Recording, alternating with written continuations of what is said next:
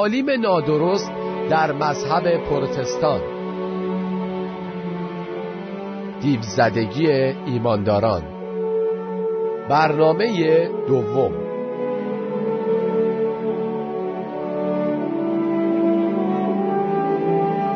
دوستان عزیز شنونده سلام های گرم ما رو در نام خداوندگار ما عیسی مسیح بپذیرید. خوشحالیم که بار دیگه در خدمتتون هستیم و می‌تونیم مطالبی رو با شما در میون بذاریم که فکر می‌کنیم براتون سودمند و باعث برکت باشه. در برنامه گذشته بحثی رو شروع کردیم درباره تعالیم نادرستی که در برخی محافل مسیحی رواج پیدا کرده و باعث اختشاش فکری عدهای از ایمانداران شده. بحثی که در برنامه قبل بهش اشاره کردیم در این زمینه بود که آیا امکان داره ایمانداران به مسیح تحت تسخیر شیطان قرار بگیرند یا به اصطلاح انجیل دیو زده بشن؟ یعنی اینکه کارها و رفتارشون تحت کنترل ارواح خبیس در بیاد. این تعلیمیه که در این اواخر بعضی از واعظان غربی میدن و هر مشکلی رو که در شخصیت و روحیات فرد می‌بینن اون رو نسبت میدن به ارواح پلید و میگن که فلان شخص روح خبیس داره دیو داره. مثلا دیو شهوت یا دیو دروغگویی یا دیو حسادت دیو تکبر دیو افسردگی و نظایر اینها. این اشخاص ادعا می‌کنند که قدرت دارند این روحها رو از ایمانداران بیرون کنند و اونها رو به اصطلاح آزاد کنند. برای همین جلساتی ترتیب میدند به اسم جلسات آزادسازی. اما ما در بحث گذشته شرح دادیم که انجیل ها اساساً چه تعلیمی درباره افراد تسخیر شده یا دیو زده دادند ما با ذکر چند نمونه نشون دادیم که مطابق انجیل مقدس افرادی که تحت تسخیر شیطان یا ارواح خبیس قرار دارند از علمی فوق طبیعی برخوردارند. دیدیم که این افراد بدون اینکه عیسی رو از قبل بشناسند فریاد می‌زدند که او پسر خداست یا نظایر این. این افراد به قول معروف علم غیب داشتند. همینطور گفتیم که مردم گنهکار و خبیس این دنیا هم همشون تسخیر شده یا دیو زده نیستند. حالا امروز میخواییم کتاب مقدس رو در این باره بررسی کنیم که آیا امکان داره یک ایماندار مسیحی دیو زده باشه یا نه. شما رو به شنیدن این برنامه دعوت می‌کنیم.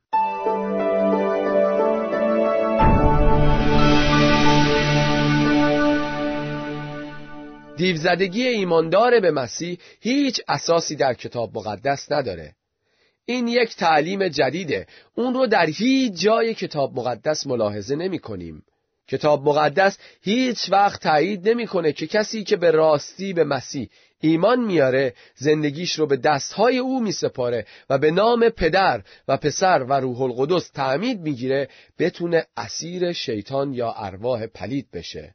پولس رسول در اولین رسالهش به مسیحیان شهر قرنتس واقع در یونان امروزی در فصل ششم آیه 19 می‌فرماید آیا نمی‌دانید که بدن شما معبد روح القدس است که در شماست و آن را از خدا یافته اید و دیگر از آن خود نیستید؟ طبق این آیه کاملا روشنه که نه فقط روح بلکه بدن هر ایماندار واقعی هم معبد خداست. در عهد عتیق یعنی همون تورات و زبور و نوشته های انبیای یهود معبد مکان مقدسی بود که خدا در اون ساکن می‌شد و حضور کامل او در اون قرار داشت.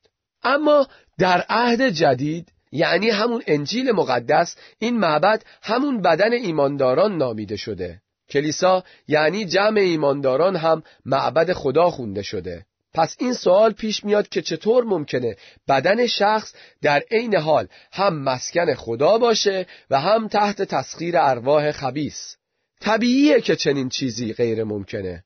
ما ایمان داریم که یک مسیحی واقعی که پیش از بنیاد عالم از سوی خدا برای نجات برگزیده شده هیچ وقت نمی‌تونه هم مسکن خدا بشه و هم مسکن ارواح خبیس باز پولس رسول در رسالش به مسیحیان شهر افسوس واقع در غرب ترکیه امروزی فصل دوم آیه 22 می‌فرماید در او یعنی در مسیح شما نیز با هم بنا می‌شوید تا به صورت مسکنی درایید که خدا به واسطه روحش در آن ساکن است.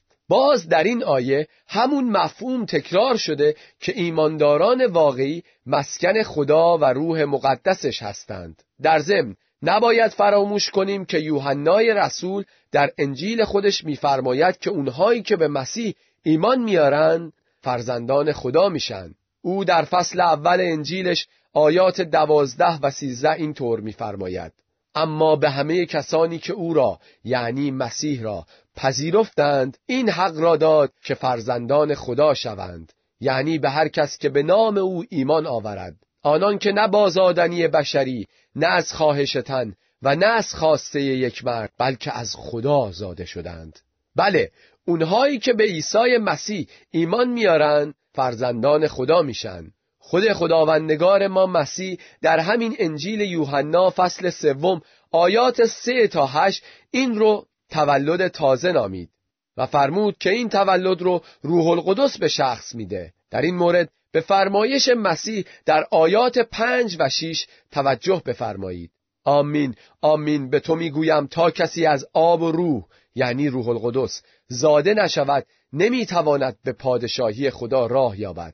آنچه از بشر خاکی زاده شود بشری است. اما آنچه از روح یعنی روح القدس زاده شود روحانی است. به این ترتیب می‌بینیم که مسیحیان واقعی از روح القدس تولد تازه میابند و فرزندان خدا میشن.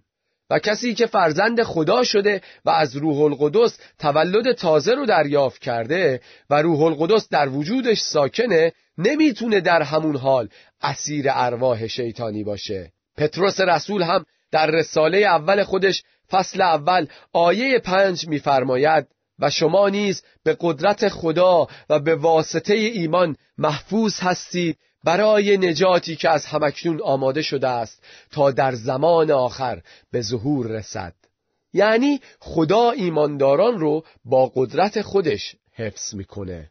البته منظور ما این نیست که ایمانداران واقعی هیچ عیب و ایرادی ندارند. ما انسان هستیم و ناتوان. گاه حتی بعد از ایمان آوردن به مسیح هم مرتکب گناه میشیم و خطا می‌کنیم. ممکنه یک ایماندار هنوز رشد کافی نکرده باشه و رفتارهای نادرستی از خودش نشون بده که شایسته تعلیم کتاب مقدس نیست. یا ممکنه گاه دچار افسردگی یا سایر اختلالات روانپزشکی بشیم. کلام خدا راه حلهای مشخصی برای این گونه گناهان خطاها و مشکلات ارائه میده. مهمترین راه برای آزادی از گناهان و خطاها و رفتارهای نادرست توبه است. شخص باید به کمک روح القدس گناهان و خطاهای خودش رو ببینه و از اونها توبه کنه. پولس رسول در رساله دوم به مسیحیان قرنتس فصل هفتم آیه ده چنین می‌فرماید.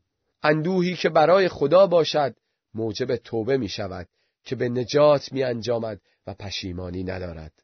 یوحنای رسول هم در رساله اول خودش فصل اول آیه نه میفرماید اگر به گناهان خود اعتراف کنیم او که امین و عادل است گناهان ما را میآمرزد و از هر نادرستی پاکمان می‌سازد. بله راه حل گناه و خطا در زندگی ایمانداران اعتراف به گناه و توبه از اونه نه اخراج ارواح از اونها. اگر ایمانداری اسیر شهوات غرور و تکبر حسادت دشمنی غیبت و از این قبیله علتش گناه نه ارواح پدید. چنین چیزی اصلا در کتاب مقدس نیومده و گفته نشده که اگر مثلا عادت به غیبت داریم علتش اینه که روح خبیس غیبت در ما هست. علتش گناه و راه حلش هم اعتراف به گناه و توبه است. روح القدس به ایمانداران کمک می‌کنه که به تدریج رشد کنند و از رفتارهای نادرست هم دست بکشند. پولس رسول در رسالش به مسیحیان شهر افسوس فصل چهارم آیات یک تا سه ایمانداران رو تشویق به رفتار درست می‌کنه و میفرماید پس من که به خاطر خداوند در بندم از شما تمنا دارم به شایستگی دعوتی که از شما به عمل آمده است رفتار کنید. در کمال فروتنی و ملایمت و با بردباری و محبت یکدیگر را تحمل کنید. به سعی تمام بکوشید تا آن یگانگی را که از روح است یعنی از روح القدس به مدد رشته صلح حفظ کنید. بله رفتارهای ناشایست هم راه حل داره و اون اینه که اونها رو تشخیص بدیم و به فرموده پولس به سعی تمام بکوشیم از اونها دست برداریم و رفتاری شایسته انجیل داشته باشیم. راه حلش این نیست که روحهای خبیس رو اخراج کنیم. کتاب مقدس هیچ وقت تقصیرها، خطاها و گناهان ما رو به گردن ارواح خبیس نمیندازه بلکه از ما می‌خواد از اونها توبه کنیم و بکوشیم رفتاری درست داشته باشیم. کلام خدا مسئولیت رو به گردن ارواح نمیندازه. بلکه به گردن خود ما. پولس رسول در رساله به افسوسیان فصل چهار آیات 22 تا 24 به ایمانداران چنین توصیه می‌فرماید. شما آموختید که باید به لحاظ شیوه زندگی پیشین خود آن انسان قدیم را که تحت تأثیر امیال فریبنده دستخوش فساد بود از تن به در آورید. باید طرز فکر شما نو شود. و انسان جدید را دربر کنید که آفریده شد تا در پارسایی و قدوسیت حقیقی شبیه خدا باشد. در واقع خدا همه وسایل رو برای پاکی و تقدس ما فراهم کرده. وظیفه ما هم اینه که از این وسایل استفاده کنیم. باید طبیعت کهنه خودمون رو مثل لباس از تن در بیاریم و طبیعت نو و الهی رو بپوشیم. طبیعتی رو که خدا برامون مهیا کرده. این راه حلیه که کتاب مقدس ارائه میده. کسانی هم که دچار افسردگی یا اختلالات روانپزشکی هستند می‌تونن به پزشکها و مشاورها مراجعه کنند و از این موهبتی که خدا در اختیار بشر گذاشته استفاده کنند. چاره این دردها اخراج ارواح خبیست نیست بلکه توبه و رشد روحانیه.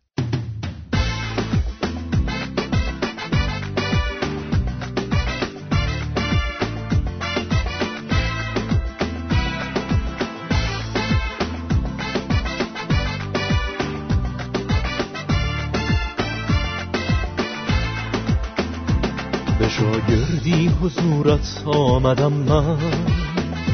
که تقدیسم نمایی سرور من. تو تجهیزم نما بهر نبردم. که با شمشیر روحت چیره گردم. دعای هر شب و روزم همین است. که پیغام از تو گیرم چاره این توکل بر تو دارم بهر هر کار که روشن می نمایی هر ره تو. من آماده کنم هر لحظه خود را که قدرت را نمایی تو مهیا. من آن محتاج بر دار رویم که کرنش می کنم هر دم به سویم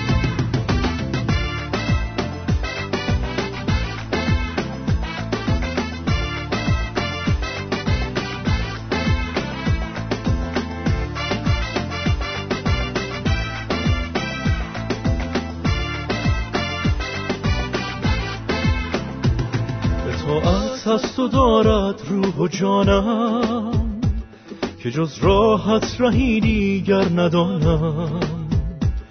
بده قوت به ایمانم همه روز که بهر تو شبم شاگرد پیروز. این دنیای فانی دل نبندم که احکامت مسیحا داده بندم. همه فخرم سریب و عزت تو که پیروزی من با قدرت تو. همه فخرم سریب و عزت تو که پیروزی من با قدرت تو. همه فخرم سریب و عزت تو که پیروزی من با قدرت تو. ازانی که معتقدند. اشکالات زندگی ایمانداران نتیجه اسارت در چنگ ارواح پلید هستند.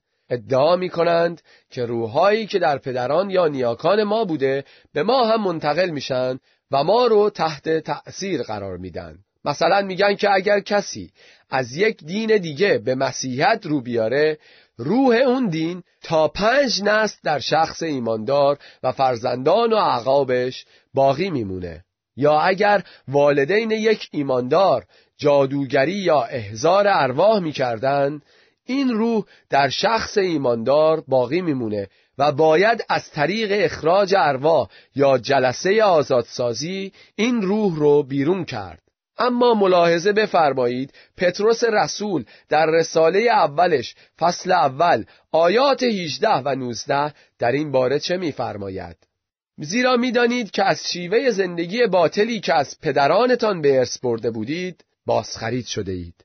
نه به چیزهای فانی چون سیم و زر بلکه به خون گرانبهای مسیح آن بره بی عیب و بی نقص بله وقتی شخصی به مسیح ایمان میاره با خون گرانبهای مسیح از شیوه زندگی باطل پدران و نیاکانش آزاد میشه. اما نه فقط این بلکه اگر خود شخص هم در گذشتهش درگیر جادوگری و احزار ارواح بوده بعد از ایمان آوردن به مسیح پاک میشه و از اسارت ارواح رهایی پیدا می‌کنه. در این زمینه ماجرای بسیار جالبی هست که در کتاب اعمال رسولان فصل هشتم آیات 9 تا 24 ذکر شده. در این ماجرا گفته شده که یکی از پیروان مسیح از اورشلیم به شهری در سامره رفت و در اونجا پیام نجات رو موعظه کرد. معجزات زیادی به عمل آورد و خیلی ها ایمان آوردند. از جمله شخصی به اسم شمعون که جادوگر معروفی بود. وقتی خبر به اورشلیم به رسولان رسید اونها پتروس و یوحنا رو به اون شهر فرستادند تا دست بر این ایمانداران جدید بذارند تا عطیه الهی روح القدس رو بیابند وقتی پتروس و یوحنا بر مردم دست میذاشتند اونها از روح القدس پر می شدند و با زبانهایی که قبلا نمی‌دونستند به حمد و ستایش خدا می پرداختند. شمعون وقتی دید که با دست گذاشتن پتروس و یوحنا ایمانداران از روح القدس پر میشن و به زبانهای تازه خدا رو ستایش می‌کنند خیلی حیرت کرد چون او در دوره جادوگریش هیچ وقت نتونسته بود چنین کاری انجام بده. پس یک کیسه طلا برداشت و پیش پتروس و یوحنا آورد و خواهش کرد که به او هم این قدرت رو بدن که بر هر کسی دست می‌ذاره اون طرف از روح القدس پر بشه و به زبانهای تازه حرف بزنه. اما پتروس به او نگاه کرد و فرمود زرت با خودت نابود باد. زیرا پنداشتی عطای خدا را می‌توان با پول خرید. تو در این خدمت هیچ سهم و قسمتی نداری زیرا دلت در حضور خدا راست نیست.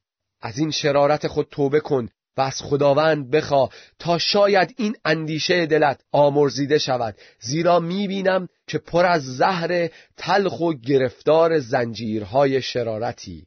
اگر خوب توجه کرده باشید ملاحظه می کنید که پتروس به این جادوگر سابق نمیگه که چون قبلا جادوگری می کردی روح خبیس در تو هست و من باید اون رو اخراج کنم. بلکه به او میگه باید توبه کنه. اون چیزی که پتروس در این جادوگر سابق می‌دید روح خبیس نبود بلکه زهر تلخ و زنجیرهای شرارت بود. یعنی چیزهایی که میبایست از اونها توبه کرد. خیلی جالبه که بدونیم پولس رسول در رسالش به مسیحیان غلاطیه واقع در ترکیه امروزی فصل پنجم آیات 19 تا 21 جادوگری رو جزو اعمال نفسانی به شمار میاره و میفرماید اعمال نفس روشن است.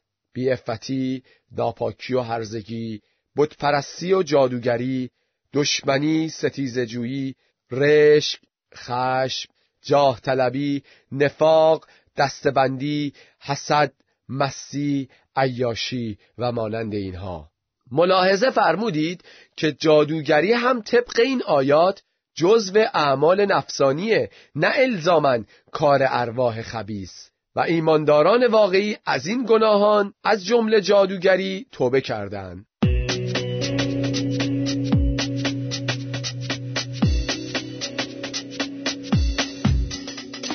کوچا به زفر مسیح.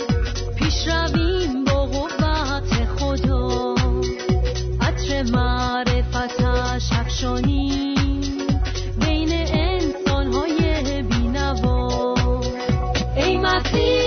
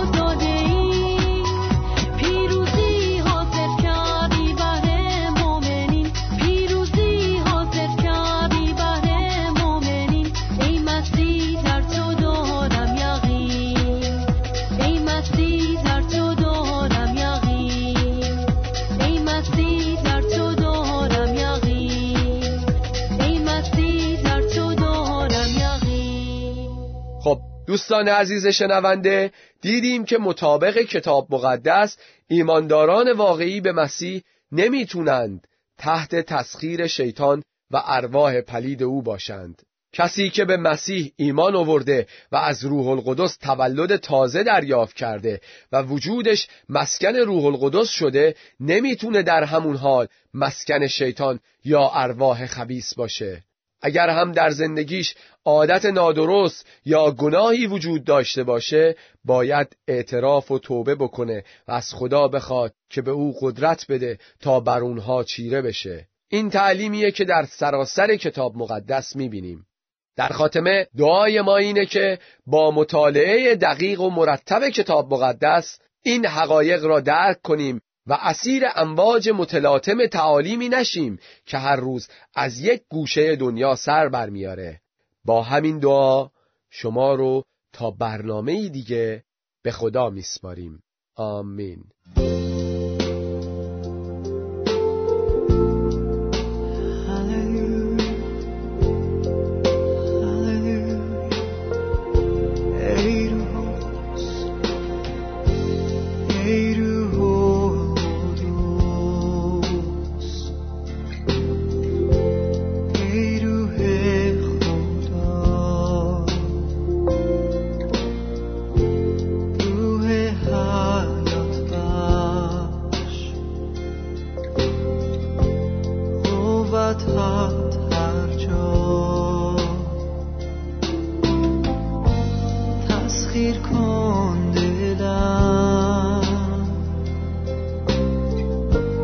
با